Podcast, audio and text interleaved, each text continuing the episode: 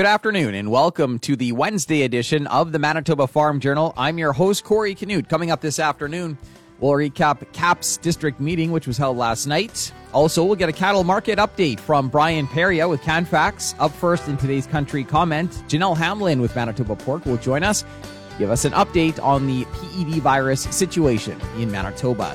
The latest farm news and market numbers all coming up over the next 60 minutes. The time now is 12 o'clock. Here's a look at our local news. Good afternoon. You're listening to the Manitoba Farm Journal. Manitoba Pork held a virtual town hall yesterday to update producers on the PED outbreak.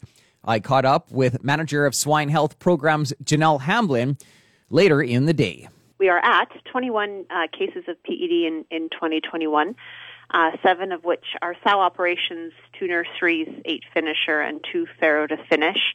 Uh, that was as of today. What areas are these in? Predominantly in the southeast, a part of the province, uh, what we've we've deemed or noted to be a higher risk area for PED, uh, meaning that uh, this is where we've seen PED pop up in the past, um, at least start or or have a large number of our cases uh, be in this area in that southeast part of the province. We also have had two cases uh, in and around the Brunkild area this year as well. Any idea on how this is uh, spreading? Well, you know, Corey, the case investigations have certainly led us in a lot of different directions, and the risk factors for PED, uh, whether it be loadout biosecurity, transport biosecurity, uh, working with um, management of dead stock, uh, these are all things, or service providers coming onto the farm, um, really touch points at at uh, at the farm level uh, continue to be to be risk factors that we are exploring which which we have uh, discussed in the past as well. Um, whether or not uh, the the source of an, of uh, contamination is is confirmed with every farm, um, sadly we we do still have question marks uh, around uh, definitive uh, sources of infection. Still talking a lot about wind and weather patterns and how that comes into play uh, in moving around the virus on the farm, but really reinforcing the importance of, of that farm level, uh, barn level uh, biosecurity to, to do our best to keep any environmental virus from entering the barn. And Janelle, how concerning is it, you know, with this outbreak at this time of year? You know, Corey, it's it's something that we haven't seen before. It's it's new. Uh, cases in Manitoba have typically started in that um, April, May, June time frame is when we've seen cases start in previous outbreaks. So this October, end of October timeframe, uh, we've seen cases in October before, but they've typically been linked to other um, cases that had come on earlier. So to start an outbreak at the end of October and, and lead here into December is, is definitely a new um, occurrence for us here in Manitoba. And uh, looking at these risk factors through a slightly different lens, being that uh, it's a different season and different environmental factors are at play. So um, trying to take as, as much opportunity as possible to learn uh, from these cases, but certainly not something that uh, I would say any of us really expected. Now, I guess the majority or, or all of these cases have shown up in the in the later part of the year here. But how how does uh, this year compare to previous years? That's a great question, and and we did do some uh, comparisons leading up to the town hall that we had today, and um, the first six weeks of cases for previous outbreaks, large scale outbreaks in 2017 and, and 2019, we are at a similar case number here in 2021 as we were back in 2017 and 2019 at the same point of the outbreak. So that that is certainly uh, a little concerning, and uh, we're really hoping that the trend um, stops there, or the similarities stop there, um, and we we can get a hold of this and and see it come to a close. That was Janelle Hamblin. She's the manager of swine health programs with Manitoba Pork. The organization held a virtual town hall yesterday to update producers on the PED situation. A look at what's happening in the markets this afternoon is coming up. Good afternoon. I'm Corey Canute. Manitoba Pork held a virtual town hall yesterday to update the industry on the PED outbreak. Here's manager of swine health programs, Janelle Hamblin. We are at 21 uh, cases of PED in, in 2021. Uh, seven of which are sow operations, two nurseries, eight finisher, and two farrow to finish. What areas are these in? Predominantly in the southeast, a part of the province, uh, what we've we've deemed or noted to be a higher risk area for PED, uh, meaning that uh, this is where we've seen PED pop up in the past, um, at least start or or have a large number of our cases uh, be in this area in that southeast part of the province. We also have had two cases uh, in and around the Brunkild area this year as well. Hamblin says it's unusual to see a PED outbreak start this late in the year. The government of Canada has provided $699 million worth of emergency assistance through the Canadian Foodgrains Bank since 1983. A renewed grant agreement has been signed between the Foodgrains Bank and the Government of Canada. The grant is worth $75 million over three years and will be used to fund emergency response projects implemented through the 15 member agencies of the Canadian Foodgrains Bank. Here's Executive Director Andy Harrington. The Canadian government came behind this idea of a world without hunger from the very beginning. And for almost 40 years has provided ongoing and constant support to the notion that every person in the world deserves enough to eat.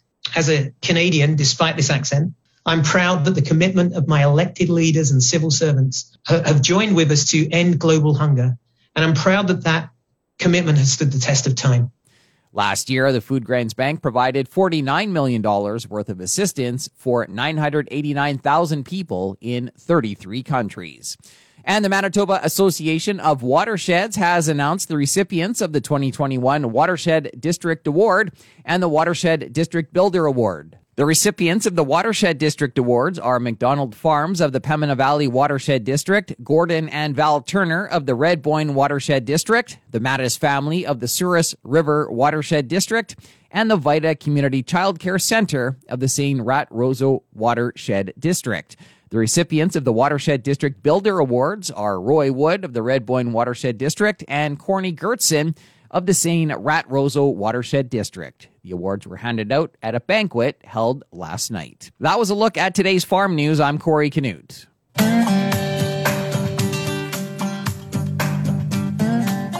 Good afternoon and welcome to the Prairie Ag Wire for Wednesday, December 8th. I'm Corey Canute. Coming up today, we'll get a cattle market update from Brian Perillat with Canfax. A work stoppage was avoided earlier this week at High River's Cargill beef processing plant. Brian Perry with Canfax commented on the move.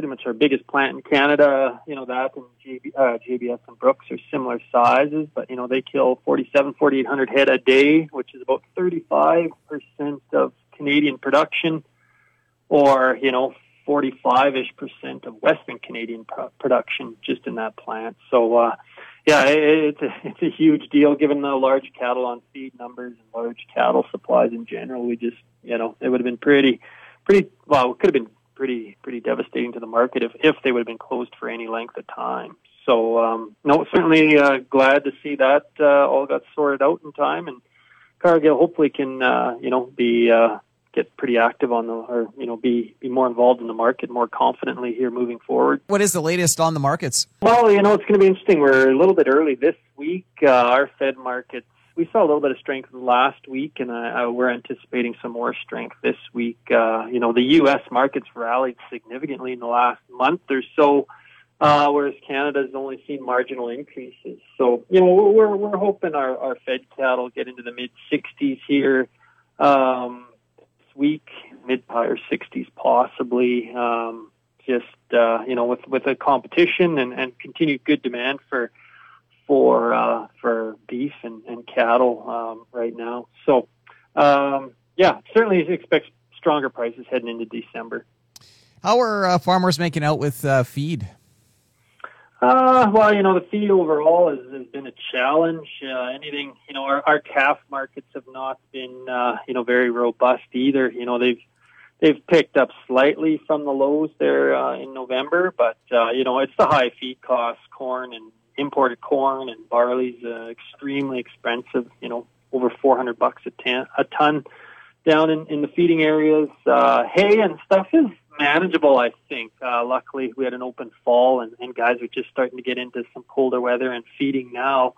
Um, I think most of the cow calf guys, um, you know, are in, well, I guess maybe somewhat better shape than they thought in midsummer when there was, you know, no no grass around and and uh, shortage of feed. So yeah, I think it's manageable. uh, still going to be tight, um, but it, and it's it's still pretty costly if guys need to buy any more supplemental feed uh, if it gets cold this winter. Anything uh, else to highlight this week, or?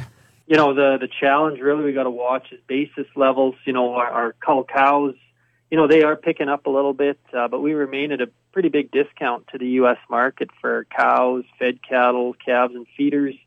Uh, we might see a few more exports uh, going forward, and, and maybe a slowdown in imports. So, uh, um, you know, we're at a feed cost disadvantage, and, and our prices are lower. So, uh, uh, we could see a little bit more southern trade happening. That was Brian Perillat with Canfax.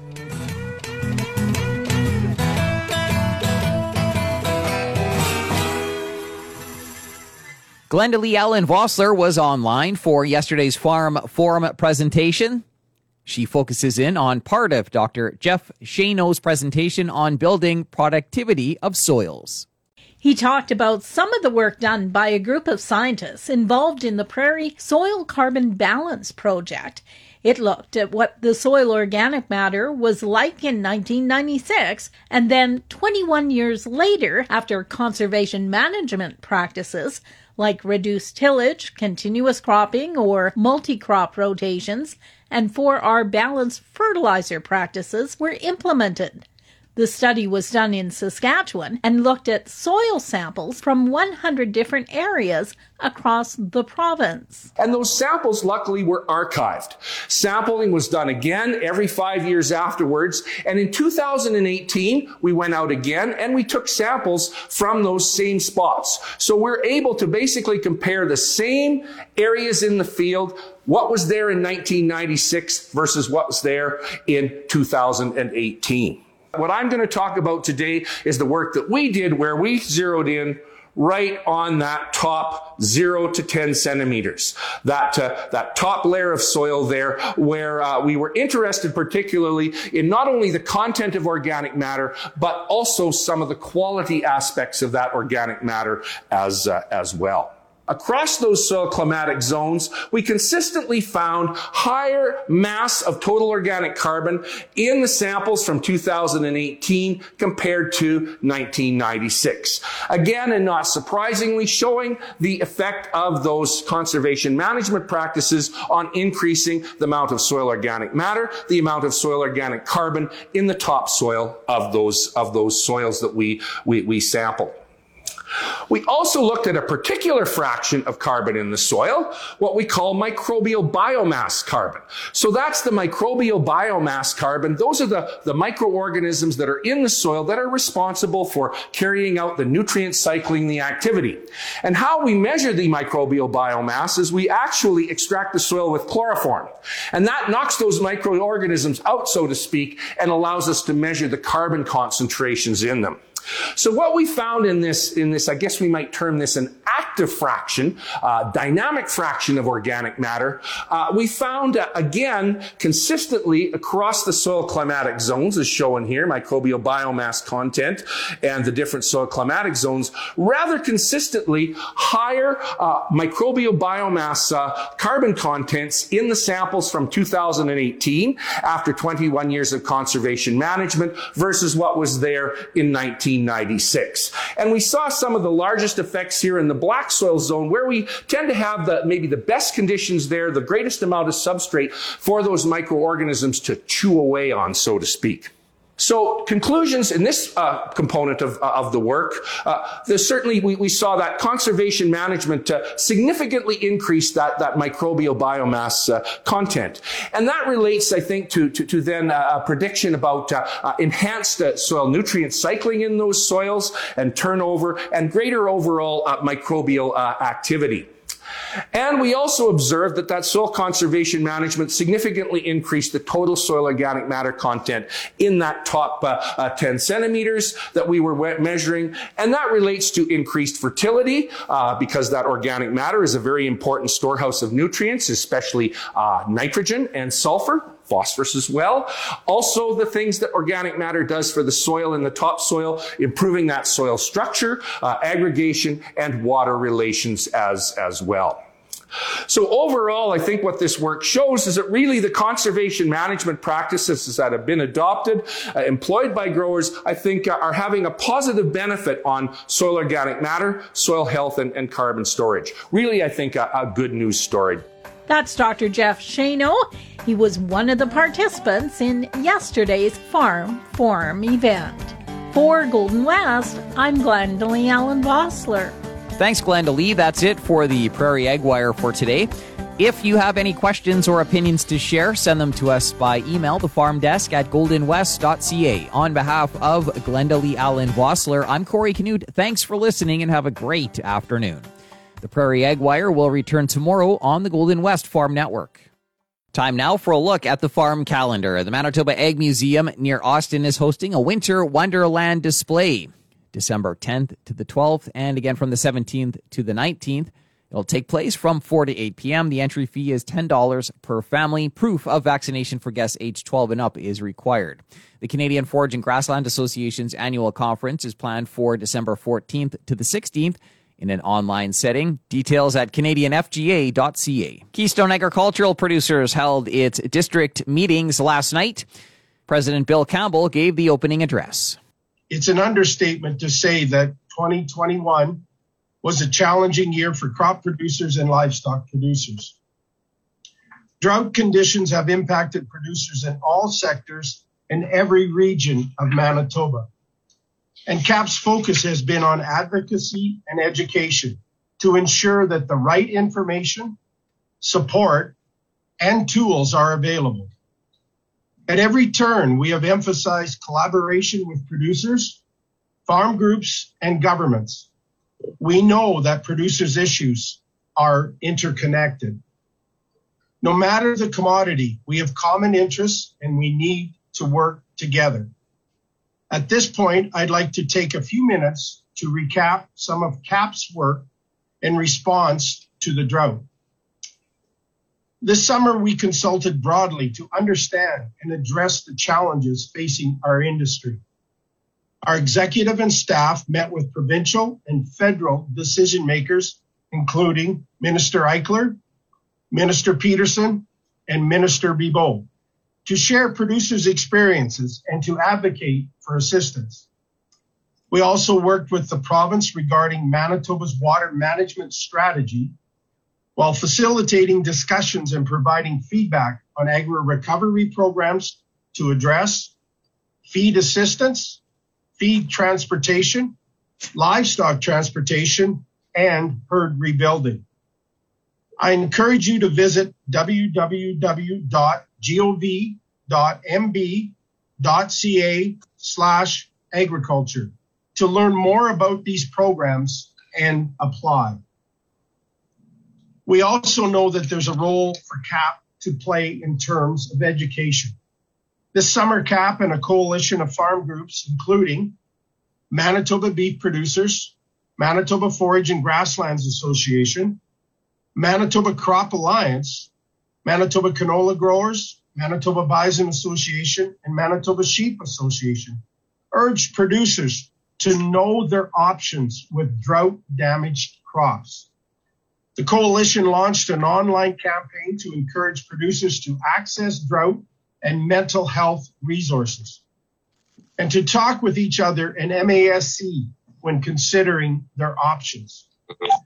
With the announcement of programs under the Agri Recovery Framework, KAP, MBP, MFGA, and the province and MASC hosted a webinar to explain the programs available and answer producers' questions. Looking ahead, we are working on a crop marketing webinar with farm groups to help producers understand their options and obligations as they make business decisions in the coming years. I want to take a moment here to say that we appreciate the collaboration and commitment of farm groups and all levels of government to address the drought. This collaboration will be key to ensuring that our industry emerges stronger than ever. On another note, this year KAP has continued to call for action on carbon pricing and education property taxes. A few weeks after Heather Stefanson was sworn in as Premier, we met with her to discuss Manitoba's path forward on both files. These issues have serious impact on the competitiveness of our industry. We emphasize the need for an education system funding reform and our desire to see education property taxes completely removed. Overall, we were very pleased that Manitoba has announced its intention to review education funding in our province, and KAP will be at the table as these consultations unfold. That was Keystone Agricultural Producers President Bill Campbell speaking last night during the virtual district meetings. Another look at what's happening in the markets heading into the close is coming up in just a moment. Time now for another look at today's farm news. A renewed grant agreement has been signed between the Canadian Foodgrains Bank and the Government of Canada. The grant is worth $75 million over three years and will be used to fund emergency response projects implemented through the 15 member agencies. Here is Executive Director Andy Harrington. Because of the support of the Government of Canada, our members have been able to provide support for people around the world affected by these food systems failures and emergencies. And the efforts of many thousands of Canadians who support the Foodgrains Bank have been amplified through the grant. And on behalf of so many, thank you to Global Affairs Canada and the Government of Canada for making this possible.